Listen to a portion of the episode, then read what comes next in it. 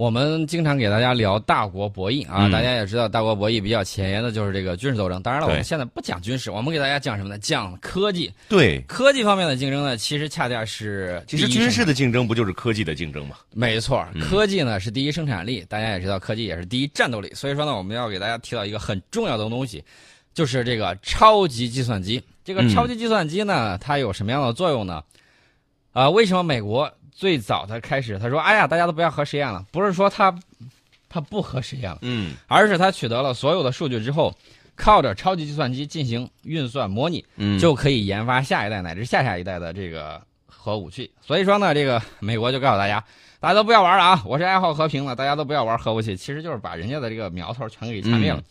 那么我们在取得相应的数据之后，我们也加入，是吧？我们也这个不要再核实验了。嗯这个超级计算机在里面的作用是很关键的。那么作为大国综合实力的象征呢，中美两国正在超算领域你追我赶，嗯就是这么样一个状态。前些年的时候，大家有印象吧？嗯网上有一股风啊，说你看这个美国都对超算不重视，啊，对超算不重视，因为我们连续好几年，连续五次一直拿第一。嗯然后呢，他说你看美国对这个东西不重视，嗯然后美国好不容易有一个终于得第一的时候，他们就说你看你超算不行嗯。啊，所以说这个声不音所谓的不重视，就是我哎，我没赢过你，我表面上表现不重视，万一丢了面子怎么整？啊，这个前两天呢，我们看这个美国能源署公布了一个五亿美元的超算计划，这个嗯钱投入不可谓不少啊。他下属的这个阿贡国家实验室和全球最大芯片供应商英特尔以及超级计算机制造商克雷科技合作，建造美国首台每秒钟一百亿亿次浮点运算的超级计算机。这个名字起的也很诗情画意啊，就是那个北极那个极光，取了极光的这个名字，预计二零二一年交付。这是美国的这个超算。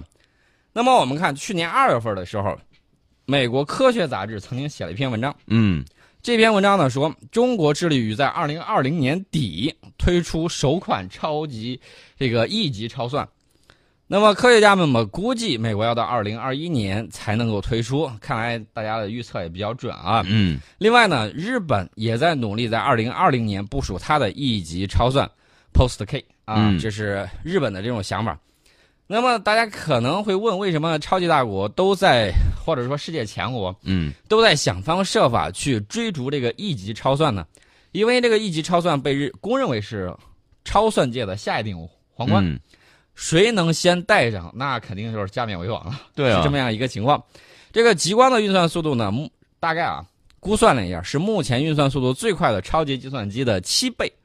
比2008年首个千兆级系统快了一千倍。嗯呃，大家可以看这个速度有多快。二零零八年、二零一八年这是十年嗯二零一九年这是再多一年嗯二零二零、二零二一。那么这个时间呢，它就比那个进步的特别快。那么现在全球运算速度最快的是谁呢？是美国的这个顶点。截止到去年十一月，它这个浮点运算速度是每秒钟十一点三五亿亿次。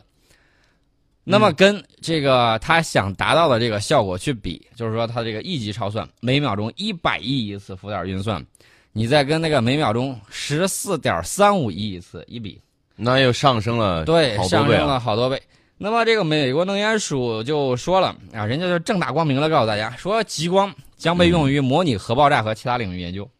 所以大家要知道，这个超级计算机啊，嗯在这个核研究领域的这个关键作用是用。有用的嗯啊然后但往后这个量子计算机又要超过超级计算机，呃，不知道多少倍。而且美国能源署这个带白话，嗯直接把实话就说出来。他说这是自禁止核爆炸以后，美国发展武器的支柱，啊，嗯所以说的这个超算重要作用就在这方面。那么极光呢，还要为人工智能啊这个设计，比如说开发更好的这种电池材料，嗯帮助这个美国退伍军人管理局阻止老兵自杀。哦，嗯你不说还不知道有这事儿。另外呢，这个负责呃负责这个设计这台超算的阿贡国家实验室的主任，这个里克史蒂文森说啊，总的来看，我们认为这将在科学技术和卫生保健等许多领域，呃，又产生一波加速效应。啊，嗯这是他的这个对他的这个意义的这个描述。美国能源这部长佩里呢也说了，我们将使用一级计算和人工智能来加速发现、激发创造力、推动创新啊，最重要的是，他说我们将以几年前还没有意识到的能力和方式，影响所有这些领域。这个英特尔企业副总裁哈泽拉呢，被记者给围住了。记者就问他说：“你这个极光的架构是什么样的？能不能给我们讲一下这个细节？”啊，这个哈兹拉呢是拒绝透露任何关于他的这个细节，嗯，不说。那那看来这个顶上也代表了什么呢？也代表了一场新技术的这个比拼。那么超算呢是国家科技竞争能力的重要指标，中美两国在这个领域占据了主导地位啊，不是中国领先就是美国领先。那么根据去年十一月发布的全球超算五百强的这个榜单上。中美两国超级计算机占比分别是百分之四十五点四和百分之二十一点八，听好了啊，中国百分之四十五点四，美国百分之二十一点八，再往后排就是日本和英国，分别占据了百分之六点二和百分之四。大家一看这个比例，你就发现中美两国啊，最起码都是这个，嗯，两位数以上的。那么我们看这个日本和英国，这都是个位数的，这是紧随其后的，是第一、第二、第三、第四。那么大家可以看啊，虽然美国说它是只占比是百分之二十一点八，超计算机没有我们多，但是去年的时候，美国超计算机它的计算能力占据了世界第一。那么到二零二零年的时候，我们将重夺这顶桂冠。嗯啊，这是你追我赶这个情况。另外呢，两者的这个量级跟后头那几个比起来，它的这个量级都是就我说的都是两位数的量级，剩下那些都是个位数的量级。啊，这个是不能。相同去比较的，就是说跟我中美之后的这个，你比他们这个要高一个量级的这个水平。那么美国这台位列价格最昂贵行列的计算机呢，可能会在中美高科技竞赛里面呢变得非常的重要。我们的超算曾经连续五年位居全球超算五百强榜单，嗯啊，这个冠军啊第一名。呃，其实我告诉大家，美国呢有一个计划叫做。国家战略计算计划，这个国家战略计算计划呢，是当时时任美国总统的奥巴马啊授权创建的。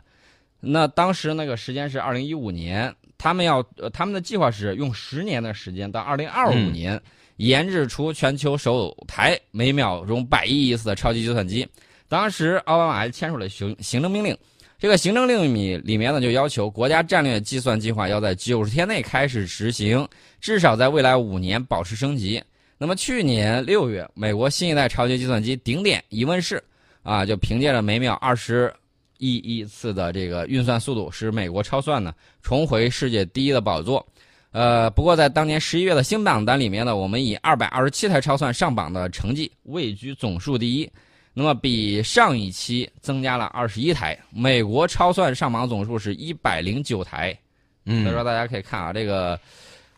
对比啊，我们那个比他那个差不了太远，但是二零二零年我们将重夺这顶桂冠，时间很快，也就是明年。嗯，那么呃，我们明年我们要实现很多事儿啊。对，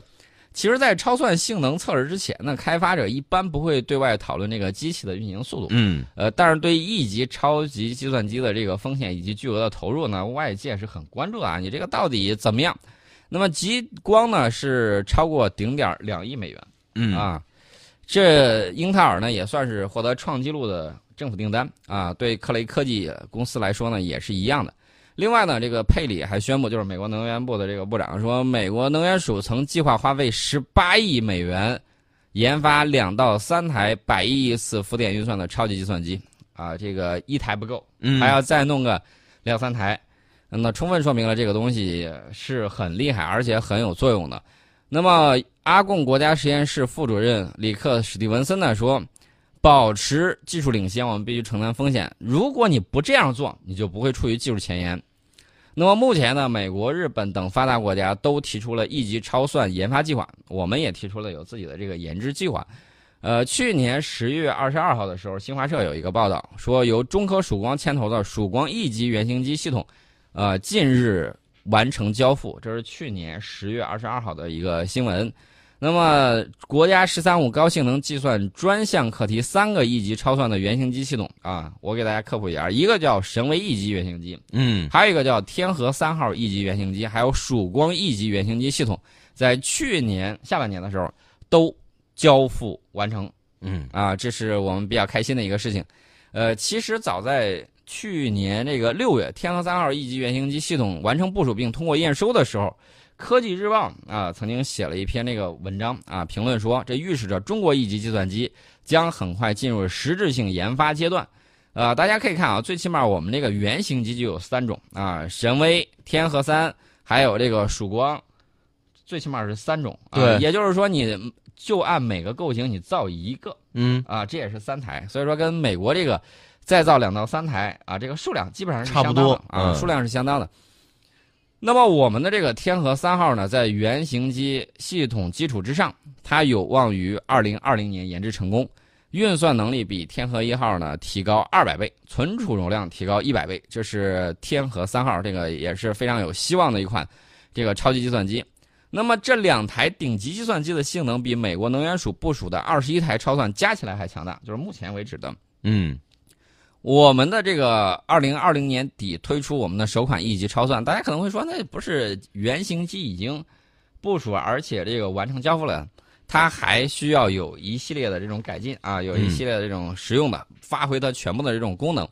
呃，其实呢，我觉得这个中美两国的这个之间的这种呃竞争啊，我觉得倒是一个很好的一个良性竞争啊，大家不断向更快。更省电、更节能啊、更环保的这个角度去走，我觉得这个是一个好事。你追我赶啊，时刻觉得旁边有一条鲶鱼，你才能够保证这里面的这个活性。呃，我们古人也曾说过“无敌国外患者，国恒亡”啊，有一个很好的对手，这样逼着你往前走，我觉得这是一个好事情啊。大家一定要把这个竞争啊，转化成什么呢？转化成对自我的这种压力啊，把这种压力呢转化成自我成长的这种动力。其实这个东西，无论对一个国家来说，还是对每个个人来说，啊，良性的这种竞争是一个很好的事情，非常容易促进你个人不断的这种提升。另外呢，这个日本打算在二零二零年部署它的 E 级超算 Post K，那么这台超算的交付时间呢，可能会推迟到二零二一年或者是二零二二年啊，这是嗯该项目的负责人啊有这么方面的一些顾虑。那么欧盟呢，可能会要到二零二一年拥有自己的这个 E 级超算，比我们晚一年。呃，这个阿贡国家实验室计算机环境和生命科学实验室副主任史蒂文森呢，此前曾经说过，他说我们不知道其他人都在做什么，所以我们只能讨论一下美国的计划。我们知道其他国家正在努力开发一百亿次浮点运算的超算，但是我们不知道他们将在什么时候部署这样的系统。其实我可以明确的告诉你，二零二零年。嗯啊，这是我明确告诉你的这么一个数据。那么我们看啊，这个除了这个超级计算机领域在你追我赶之外啊，大家这个比较期盼的五 G 也正在如火如荼的部署当中。那么根据中国电子报的消息呢，诺基亚贝尔日前宣布啊，这个要提到我们了，要提到河南了。嗯，这个通过与中国移动河南公司的强强联手，现在已经在河南省开封、许昌、驻马店、漯河等四个地市呢，分别完成了各地的首次 5G 数据的连接。那么峰值速率呢高达一点二 G 啊，不仅为这个数字河南的这种蓬勃演进奠定了技术基础，同时也标志着我国 5G 网络建设已经进入了重要的这种覆盖拓展时期。对啊，现在大家就会看，其实简单去理解的就是插杆儿啊。嗯我们也看到华为它提出了很多这种便携式的那种，然后呢可以迅速的进行改装。呃，河南省是我国这个国家级大数据综合实验区之一嗯啊，同时呢也是人口大省，将来会产生海量的这种数据。呃，那么我们拥有非常充足的这种数字产业的积淀与产业经济的这种基础。诺基亚贝尔呢也一直助力于建设数字河南，并且和这个河南移动、河南省物流协会等企业呢，呃，组织开展了覆盖多产业的战略合作。那么这些都能够涉及到哪些方面呢？比如说，促进我们省内的这种工业、农业、教育、民生、交通、医疗、能源等行业和五 G 业务的这种深度融合。呃，大家可以看啊，我们这儿其实是缩小的这个中国，嗯啊，大家可以看我们这儿的这个人口众多，然后呢，有很多的这种技术也在蓬勃的发展。这个呢，不光是我们一个省，其他兄弟省份也在积极的推进这种发展。我觉得未来我们会继续利用五 G、物联网等创新技术，服务于数字中国的这种建设与壮大。啊，这是我们对未来的这个期盼。那么我们再给大家介绍一个最新的一个科技，这个这个科技呢，当然是材料方面的。这个新型的超高导电材料嗯效果很棒，比那个很传奇的那个材料石墨烯，电导率是它的一千倍。这是个什么材料？这个材料是一种新型的超高导电材料。嗯那么它这个呃论文发表在材料领域国际顶级期刊《自然材料》上面，这是复旦大学啊、修发贤团队最新的研究论文。呃，这个名字你就说这个材料的名字比较长，叫外尔半金属砷化铌纳米带中的超高电导率。嗯啊，这篇文章是这么一个题目。那么制造出二维体系中目前已知的最高导电率的外尔半金属材料砷化铌纳米带啊，是这么一款产品。呃，大家也知道啊，学这个初中物理的时候啊，嗯老师就告诉你说，这个导电材料啊很重要，然后呢是电子工业的这种基础。那么现在主要材料是铜，在一些这个武器方面，它用比铜导电性能更好的银。啊，这个里面贵金属就比较多了。银子大家也知道不便宜，虽然说这个有一些比着黄金它肯定是要便宜的多，但是银子它还比着这个铜啊，比着铝它是还是要贵很多的。那么这个铜呢是大规模用于晶体管的这个互联导线。那么信息时代，我们也看到，无论是计算机还是智能设备啊，我们这个手机体积越来越小，然后呢，这个信号传输的这个量呢却是爆炸式的这种增长。芯片中啊有上千万细如发丝的晶体管互联导线，它这个运送压力呢随之加大，而且当铜变得很薄的时候，进入二维尺度，这个电阻就变大，导电性能呢会迅速的变差，功耗大幅度的在增加，这也是制约芯片等集成电路技术进一步发展的重要瓶颈。那么我们复旦大学修发贤团队新研制的这个砷化铌纳米带材料呢，电导率是铜薄膜的一百倍，石墨烯的一千倍。嗯啊，这个东西还是很给力的。所以说，我们看现在手机发热也好，这个电脑发热也好，啊、有两个原因。那么嗯其中有一个原因就是晶体管本身发热和电流经过这些互联导线所产生的这种导线发热。那么我们现在要解决的问题就是导线发热，这个材料呢就可以在这一方面有所用途。嗯，那往后这个电量会不会更多一些？呃，以后的时候你嗯相对来说嘛，它这个就不用一天一充，一个月一充。啊，一个月一充还做不到，但是呢，它能够把这个发热率，其实就是嗯电能转化成这个热、热能了。嗯如果能够把这个降低，导电效率提高，那么我们的这个电池啊，在同等这个容积的这个情况之下，啊，那么它就可以让你用的更使用效率对更高，使用时间啊。更长。啊，这也是一个很好的办法。